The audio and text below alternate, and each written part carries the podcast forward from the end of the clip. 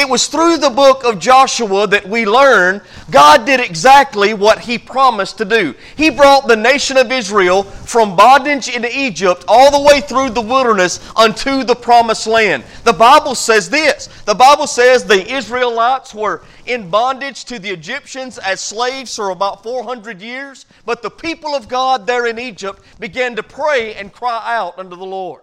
And the Bible says God heard them, and by His power and through His man Moses, He delivered the people from the hand of Pharaoh. Listen, these people that we read about in the book of Exodus came out of the bondage they were in by the blood of the Lamb. Can you say amen? God became their deliverer. He delivered them from their slavery, from their bondage in Egypt. But not only did God deliver them, let me tell you what else He did. God provided for them every step of the way throughout the wilderness journey. There came a time when they got thirsty. They were walking across a desert land in a very dry place, and they couldn't find any water. Matter of fact, the only water they did find, what little water they had, was bitter water. And God, by His power, caused the bitter water to become sweet. How many of you are glad this morning that we serve a God who can make that which is bitter a blessing? How many of you are thankful this morning we serve a God who can hit a straight lick with a crooked stick? How many of you are thankful this morning God can do what we never thought possible with things that we never thought He could use, with circumstances we never thought He could use? I look at my own life, I think about my past, and folks, I am so glad this morning that even though I've got a past, God took my mess in the past and turned it into a message. That's what God does. That's how big, powerful, amazing God is. That's who He is according to what we find on the pages of the Bible. And how many of you know He hadn't changed? He's still the same. God provided for them every step of the way. They was in this desert, had no water. He turned the bitter water sweet, the Bible says. He turned that which was bitter into a blessing. Then there came a time when they couldn't find any water whatsoever, and from the rock on the, at the Mount of Horeb, God caused water to come from a dry, dusty rock. Gave them what they needed. When they were thirsty, He gave them drink. When they were hungry, he gave them something to eat. They began to grumble against Moses and grumble against God, the Bible says. And, and God said, All right, if you need something to eat, I'm going to rain down manna from heaven. And so, what was happening, they'd get up every morning, and all they had to do was just go out and pick up breakfast. The Bible says that men ate angels' food by the power of God. Can you say amen? Rain down manna from heaven. Praise the Lord. Then the people began to grumble again. They said, Lord, we're tired of this bread. Our soul loathes this bread. We're sick of eating bread. That's all we've got. And so God caused manna uh, to also fall, but then He caused quail to come and, and lay down beside the manna. And they would just go out and pick the birds up, and they had meat to eat. Why did God do that? Because He's gracious, because He's good because He loves His people. And like I've told you over and over and over again, God's graciousness, His goodness, it's not dependent upon us and our character, but He is. He's faithful to keep what He has promised. He was their deliverer. If you believe it, say amen this morning. He was their provider, if you believe it. Say amen this morning. But not only that, there came a time at the place called Rephidim that the Amalekite army came and made war against Israel. Now, to understand the importance of this, you need to understand a little bit about the Amalekites and a little bit about the Israelites. The Amalekites were a war tribe. They knew about making war, they had studied the art of warfare. They were a trained military unit. They had been in many battles at the time in which they came and faced Israel. They came to destroy the nation of Israel and take the spoils which Israel had brought from Egypt. Now, let me tell you something. The Israelites, on the other hand, were completely different. They knew nothing about warfare. Listen, they were pretty much at this time just a bunch of ragtag slaves on the run from Egypt in the middle of a desert. They had not fought any battles, they had no trained army. And so what happened? They came to a place called Rephidim. They were down in the valley. That's where the two armies met. Moses himself was told by God to go up onto the mountain and stand there and watch the battle. And the Bible says, as long as Moses stood on the mountain with his hands raised in worship to Almighty God, that the nation of Israel prevailed. But the moment Moses began to get tired and his arms began to fall, the nation of Israel would lose the battle. So as long as his arms went up, they would win, and as long as, and when his arms started coming down, they'd start to lose. And so Aaron and Hur, the Bible tells us, said, We can fix this. And so they took a rock and they rolled it over and said, Moses, here, lean on this rock. And Moses leaned on the rock, praise the Lord. Moses leaned on the rock. Praise the Lord. I, I, want to preach a message on that. I'm going to in the very near future. But he leaned on the rock, and then two men of God, two brothers in the Lord, got beside Moses and held his arms up. One got under one arm and the other got under the other arm, and so his arms would stand up the whole time in worship and praise to Almighty God until the battle was over and Israel was victorious. What was happening on the mountain determined the outcome in the valley. What was happening on the mountain was God was being worshiped, served, and praised. Can you say amen? and that day, God gave a bunch of ragtag slaves the victory over a trained military force. Why? Because Israel was tough? Because they were powerful? No, it wasn't because of their powerful, because of their power, it's because of God's power. He protected them from the Amalekites, but not only from them, also from all the Canaanites. You remember the story when they went into the land of Canaan? The Bible says as soon as they crossed the Jordan River, they ran headlong into Jericho. And everybody knew about Jericho. Jericho was the walled city. Nobody thought Jericho would ever be defeated or penetrated. Nobody thought any army was ever going to come through the walls of Jericho. Most historians, I've actually read some of the archaeological reports of those who dug the site of Jericho. And they said there at Jericho, uh, the walls were so thick that three chariots could have rode abreast. That means side by side by side, they could have rode atop of the wall. They said that those walls were somewhere between 30 and 50 feet tall. So think about that solid rock or earth mounded up 30 to 50 feet wide enough for three chariots to ride across on the top. Many of the people who lived in, Jer- in Jericho lived on the wall. You remember the Rahab, whom protected the spies when they into Jericho? She lived on the wall. There was walls big enough to build houses on it. So nobody ever thought Jericho would be penetrated by an invaded army. They were confident sitting behind their walls and knew nobody was ever going to cause them any harm but God. But God. God had already promised this land to the people of Israel. And God makes good on his promise. Now listen. God told the nation of Israel to march around the city once a day for seven days. And then on the seventh day, march around seven times, blowing the trumpets and giving a shout. The people in obedience and by faith did exactly what God said.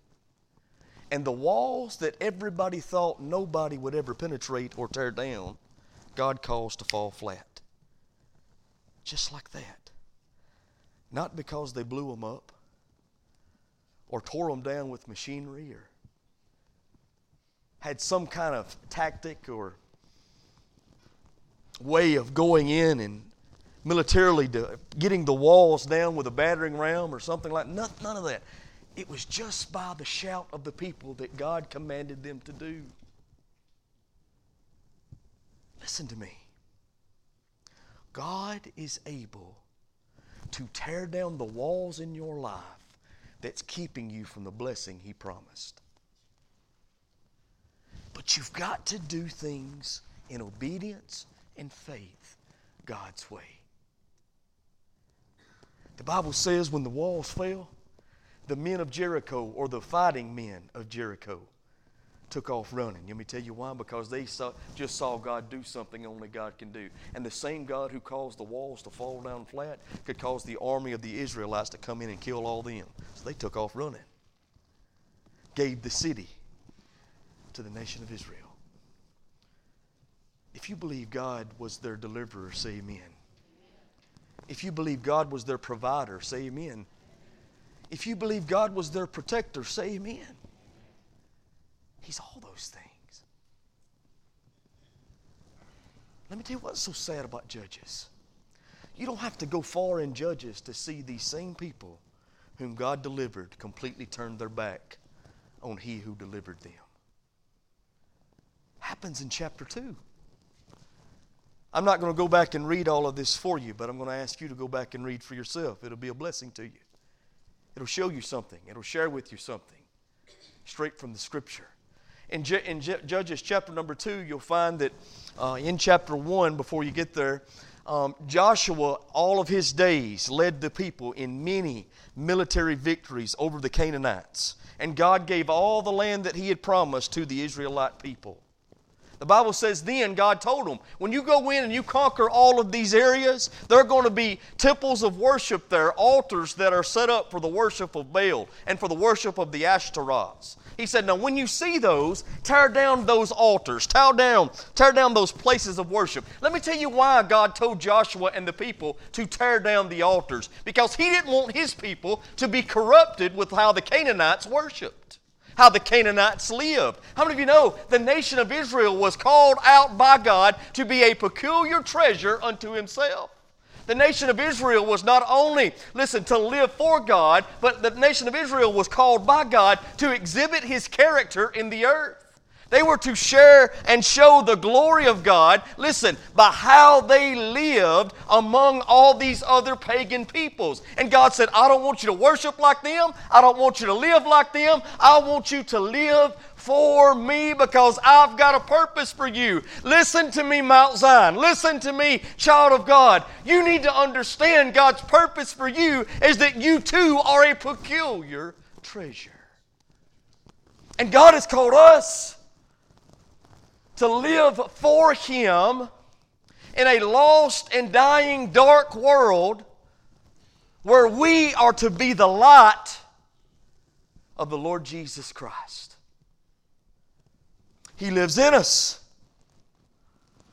Listen, shines through us in a very dark place.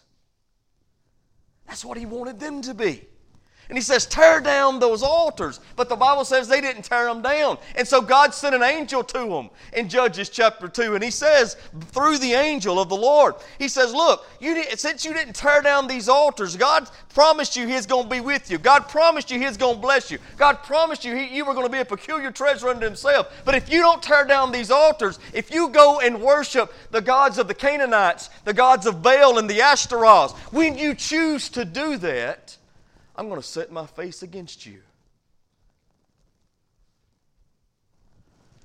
And the Bible says the people under the leadership of Joshua repented. Praise God for Joshua. They repented, they turned back to the Lord. They tore down the altars. And for all the days of Joshua in Judges 1, the Bible says the people served the Lord. Then Joshua died. And one generation following the death of Joshua, the people turned their back on the Lord and began worshiping Baal and the Ashtaroths, whom God told them they shouldn't do. One generation. A generation by most people who study genealogy usually lasts between 15 and 30 years. That's what they say. And that short amount of time, the people completely forgot about the God who was their deliverer, about the God who was their provider, about the God who was their protector. They turned their back on the, on the Lord. Listen to me now. And the Bible says God set his face against them. Are you hearing me? Isn't that sad? These people acted a lot like we act sometimes. Sometimes I feel as though we've got the mentality when it comes with our relationship with the Lord. Well, Lord, what have you done for me lately? And we just forget about all He's done in the past. We forget all about He's doing all the things He's doing in the present. Things that we don't even know about. How many of you understand? Listen to me. If you this morning are a child of God, you've been blood bought and born again into God's family. Do you know that you've been delivered from the bondage of sin? And the Bible says, Whom the Son sets free is free indeed. And all of that happened by the blood of the Lamb. Do you know He's your deliverer? Do you know that your sins have been washed clean? Do you know that your name is written in the Lamb's Book of Life? Do you know you're indwelled by the Holy Spirit? Do you know that God calls you his son or daughter? Praise the Lord. We are delivered. There is therefore now no condemnation to them which are in Christ Jesus, who walk not after the flesh, but after the Spirit. Romans 8 1. Do you know you've been delivered? Let me tell you something else. Do you know He's your provider? The Bible says in James 1:17 that every good gift and every perfect gift comes down from the Father of lights, with whom is no variableness, neither shadow of turning. That means every time you come before the Lord, you come before the same God. He does not change. Jesus Christ the same yesterday, today, tomorrow, and forever. The theologians use the word immutable, it just means unchanging. God is immutable, He does not change, He's always good. Every good gift, every perfect gift comes down from the Father of lights. Philippians 4:19 says it like this: "My God shall supply all my need according to his riches and glory." That means God provides my needs and your needs not according to our riches but his. Let me say that again because I don't think you even got it. My God and your God provides our needs not according to our riches but his. That means the clothes on your back the shoes on your feet, the food on your table, the house you live in, the job you have. You said, oh, no, wait a minute, Brother Israel. I'm one of those hardworking people that pulled myself up by the bootstraps and I made my own way in the world. Nobody's gave me nothing and I've worked for everything I've got. Be careful with that attitude of pride, for the Bible says in Deuteronomy 8:18, it is God who gives us the ability to produce wealth itself. That means God gave you your job and the knowledge to do it. God gave you the opportunities you've gotten and blessed them when you got them. That's for each and every one of us. He is our provider. Man, I think about how God good God is, and I sometimes I look at my own self and I think, Lord, why? Why do you bless me like you bless me? Why do you keep being good to me when I fail you so much? Brothers and sisters, I was going to work Thursday morning, and Lord just got all over me. A man pulled out in front of me out here at the Dollar General in Weston. Let me make something real clear to you. I don't agree with road rage, but I understand it. I don't agree with it. It's not right. Shouldn't be doing it, but I understand it. And I don't know why. I, don't, I guess I just hadn't made maybe I was I, I, I wouldn't woke up good. Maybe I was just being a jerk. I don't know, but I just got mad. I got so stinking mad. I, I just got all over me. And I thought for a minute, I'm fixing to stop him. And I got right up on his bumper. And I thought, when he stops, I'm stopping. I was flashing my lights. We got up to the red light in Hamilton. And it was a little old lady looking through the crack of her steering wheel. And I thought, you idiot.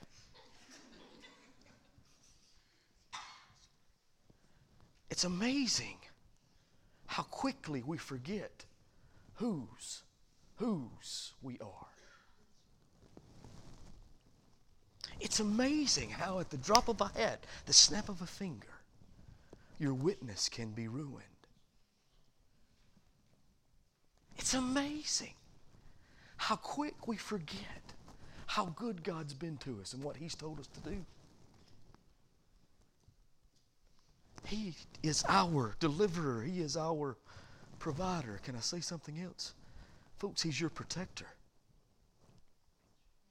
He hasn't changed. You say, Brother, what do you mean? How does God protect me in ways you don't even realize? You know what might have happened Thursday morning?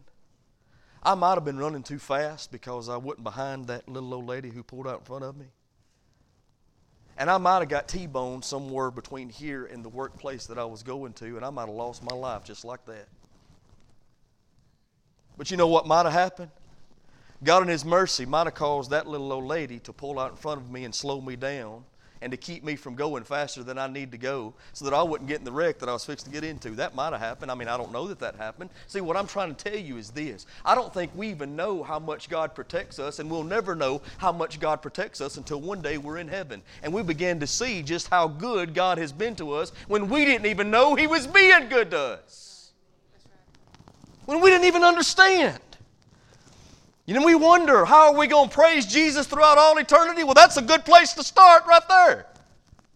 Lord, I didn't know it, but thank you. Lord, I didn't know this could have happened to my kids, but thank you for doing this and that didn't happen. Lord, I am so thankful that even though that came back negative when I went to the doctor's office, I thought it was just a coincidence, but God, you were working in that and you brought healing when I prayed. God, I'm so thankful that you caused this to happen so that that didn't happen. And Lord, I'm thankful that I didn't see the whole picture, but you always did. And God, I'm thankful that you took bad things in my life, or at least what what I perceived to be bad, perceived to be bad, and you turned it into good.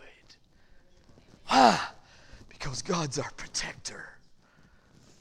Oh, praise Jesus. That's who He is. But now listen. Judges 6 1 says this The people of God, the children of Israel, did evil in the sight of the Lord, and the Lord delivered them into the hand of Midian. Everybody see it? It started in Judges 2. It's continued all the way to Judges 6. They're continually doing evil in the sight of the Lord. And, and the Bible says then that the Lord delivered them into the hand of the Midianites. Look down at verse number 6. Watch this. And Israel was greatly impoverished because of the Midianites. And the children of Israel, watch this now, cried unto the Lord. I love that verse. Let me tell you why I love that verse. I love it because when we see there, when God's people get on their face before God and cry out unto Him, by His mercy and grace, He still chooses to listen. I've heard people say, you know what, God's a God of second chances. Yeah, that's right. He's also got a third and fourth and fifth and sixth and seventh. And I'm thankful His mercies are new for His people every morning. Every morning. That's how good He is. Now, I don't know about you. That don't make me want to go out and live however I want to live just because I know God will forgive me, just because I know God will listen to me. That makes me want to go out and please Him because He's so good. He's so great. Bible says they cried. And then we're going to see in Judges 6 and 7, God heard them. And He heard them and gave to them a man to lead them by the name of Gideon. The Bible says in verse number 6 there, go back to verse number 6, please that Israel was greatly impoverished because the Midianites. Here they are in the land of promise. Here they are in the, in the, the land flowing with milk and honey. And the Bible says they became in, in poverty because of the enemy. Now, the enemy, who was a physical enemy, the Midianites, who were actually a descendant of the Amalekites that happened all the way back in Rephidim, this same old thing coming right back again. I, I think that's important for us to note. Because let me tell you what happens in my life. It's some of the same old stuff that I've dealt with over and over and over and over again that comes back at me. You know what I'm talking about? I'm talking about those things that really eat at you, those things that really tempt you, those things that really come against you to cause you to stumble and fall. The enemy knows those things in your life, and he will bring it back to you over and over and over again. Listen, God provided victory over the Amalekites back in Exodus, but here they come again in Judges, just with another name the Midianites, descendants of the same people. And the Bible says when that enemy came, they came and stole God's blessing. Now, listen, how many of you know whether it's a physical enemy or a spiritual enemy, the enemy comes to steal your blessing? We have a spiritual enemy. The Bible says in 1 Peter chapter 5 and verse number 7 that we're to be sober and be vigilant because our adversary, the devil, goes about like a roaring lion seeking whom he may devour. Now listen, Jesus said in John chapter 10 and verse number 10, the thief comes not but for to steal, to kill, and to destroy. How does our spiritual enemy come against us? Why does our spiritual enemy come against us? To steal the blessing God has promised. Oh, listen to me, daddies. The enemy is coming for our kids. Are you praying for those youngins? Are you teaching those youngins? Are you, oh, listen to me now. Are you going to bat for them on your knees in prayer? We better be. Listen, are we teaching them the truth of the Word of God? We better be. The devil, our enemy, wants to steal our blessing, kill, steal, and to destroy. That's what he came for. That's what he does his job and he knows it well. Does it very well. Now listen. The Bible says there are ways, principles that we can take straight from the Word of God that give us victory. And we see that in the life of a man by the name of Gideon. Judges chapter 6, verse number 11. Let's go on down. Look what this tells us. And there came an angel of the Lord and sat under an oak tree which was in Ophrah and pertained unto Joash the Abiezrite and his son Gideon. Watch this now. Threshed wheat by the winepress to hide it from the Midianites. Everybody see it?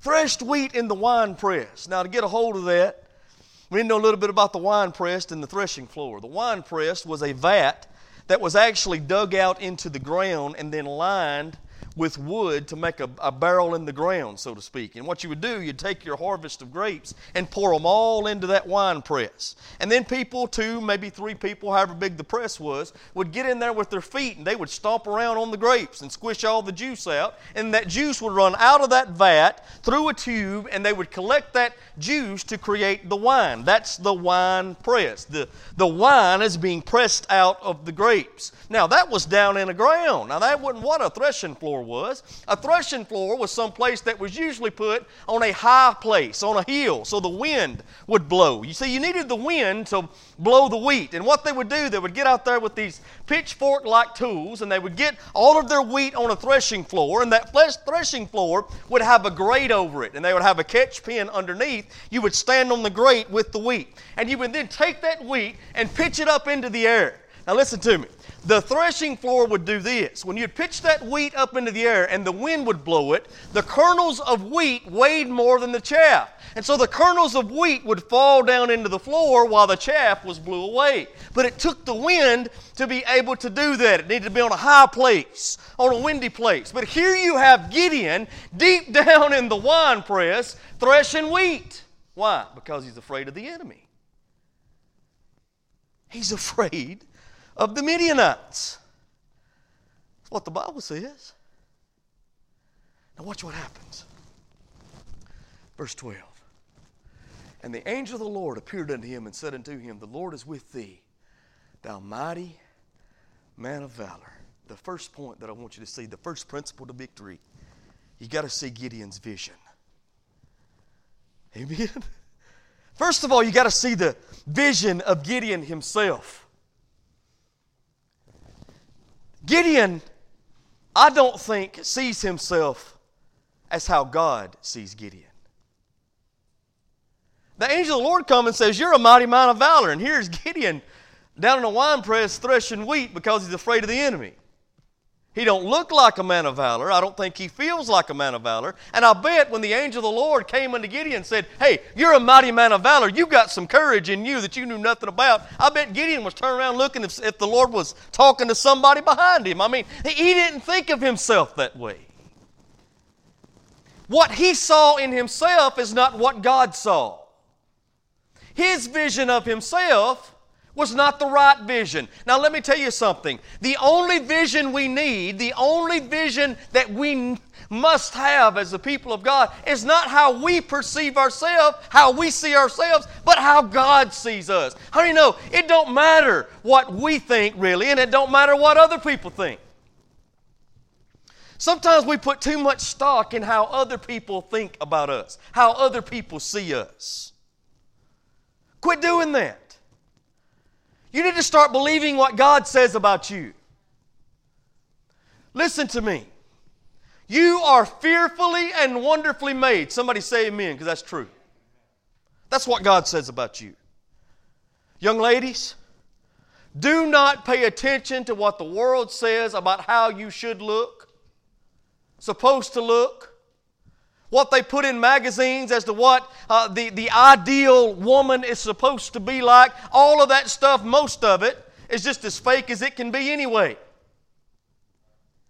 It's a marketing campaign to get you to buy a product. Quit worrying about what everybody else says about you, thinks about you. Remember, you are fearfully and wonderfully made. You don't, there should never be, never be an identity crisis among the people of God because we know what God says. The Bible says we are blessed and highly favored in the apple of God's eye. Or somebody say amen. The Bible says we are loved. The Bible says we are valued. Not that we are worthy, but God sees value in us so much so that He put His Son on the cross for our, on our behalf. Quit worrying about what other people think and what other people say and how other people see you. Worry about what God sees in you. That's what matters. Gideon's vision of himself did not match God's vision. I remember when I finally got serious with the Lord and the Lord got serious with me and I surrendered the call to preach. A lot of the people that I was going hanging around with at that time, you know what they said? Oh, that'll last about two weeks. They'd laugh and snigger and say, Oh, we'll see you in about a month. You know, we know how this goes. Well, praise the mighty name of Jesus. That was 22 and a half years ago. Now, listen, in no way am I trying to be prideful or arrogant in that. It's only by the grace of God that's able to, able to happen. Believe me. I tried it my way. I tried to fix myself. I couldn't fix myself. I tried to get right. I couldn't get right. I tried to be happy. I couldn't be happy. I tried to find peace and purpose. I couldn't find it. Oh, but listen, when I got right with Him, everything started to make sense. Life began to come into focus. Praise the Lord. He's been with me every step of the way. But if I'd listened to what everybody else said, not only my friends, but also my family, if I'd listened to what everybody else said, I'd have still been right where I was. I'm not going to listen to what other people say and think about me. I'm going to listen to what God says about me.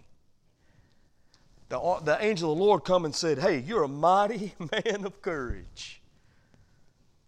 Notice how Gideon saw himself, but notice how God saw him. Now, you also need to see Gideon's vision of God or the vision he received. Go down with me to verse number 20, brother, if you will, please. Judges chapter 6, verse number 20. And the angel of God said unto him, Take the flesh and the unleavened cakes and lay them upon this rock and pour out the broth. And he did so. So, what God told him to do through the angel was to lay down a piece of, uh, of cake and flesh there on a stone and then pour the broth, some type of broth from an, from an animal, pour that over over the, uh, the flesh and the, and the bread. Look at verse 21. Watch what the Bible says. And the angel of the Lord put forth the end of the staff that was in his hand and touched the flesh and the unleavened cakes, and there rose up a fire out of the rock and consumed the flesh and the unleavened cakes, and the angel of the Lord departed out of his sight. Now, what's that mean? That means that God showed Gideon something about himself that Gideon needed to see. Gideon got a right vision of who God is and what God could do. It's our God who can take a cake of bread and flesh that's been wet down with broth and touch a stone, cause fire to come from it, and consume the stone and the bread and the flesh and all of it by his power. When Gideon got a right vision of God, let me tell you what happens. Two things happens when you get a right vision of God. First of all, you'll fear God more than you fear man. See, some of you are not serving Jesus because you're afraid of what somebody else going to say about you. You know what's right. You know what God's called you to. You know what God's promised you.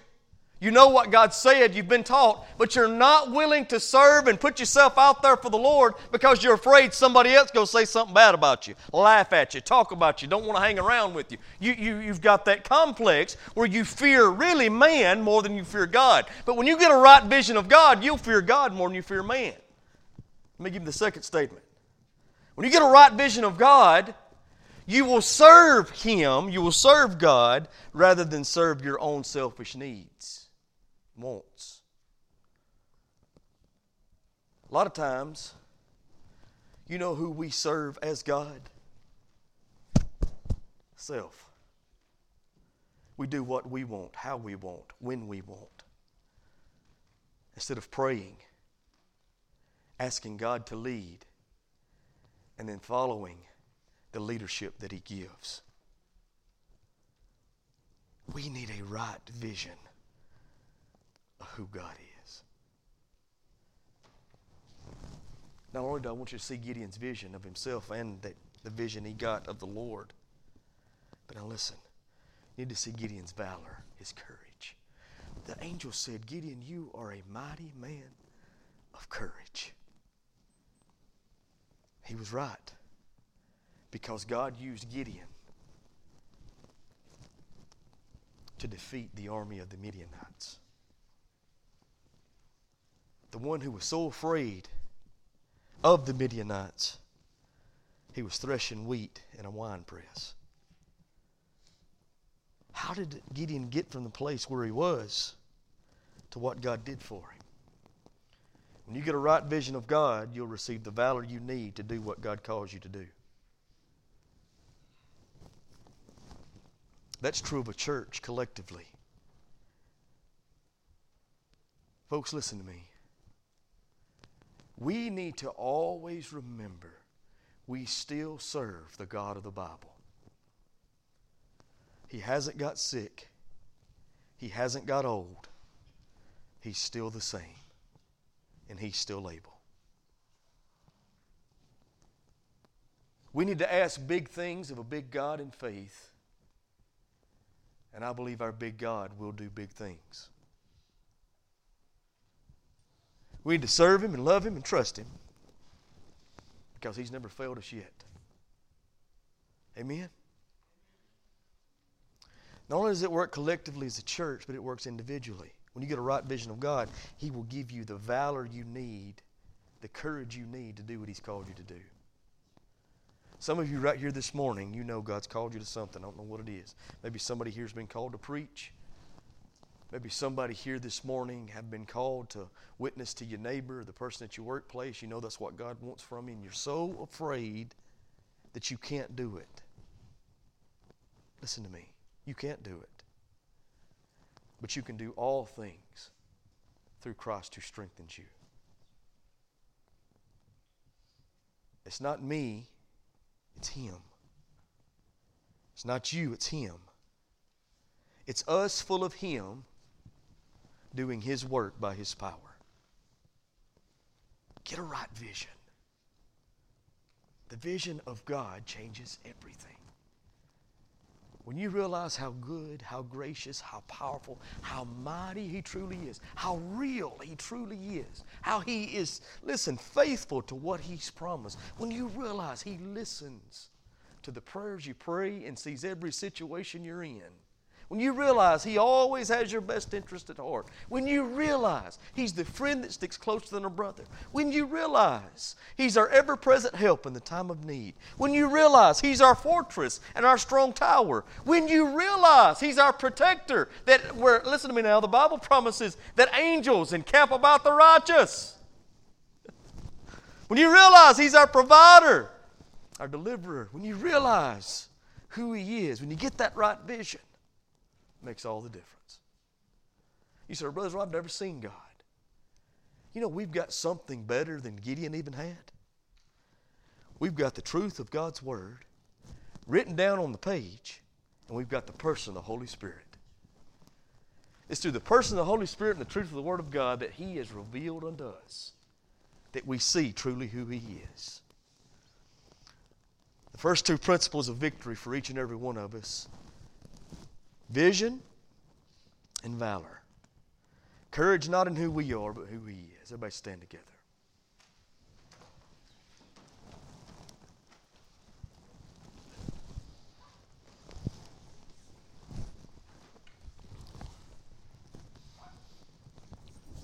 This is your invitation this morning. If you need the Lord in any way, I'm going to ask you to come. These altars are always open. Brother, if you will, place for, play for us.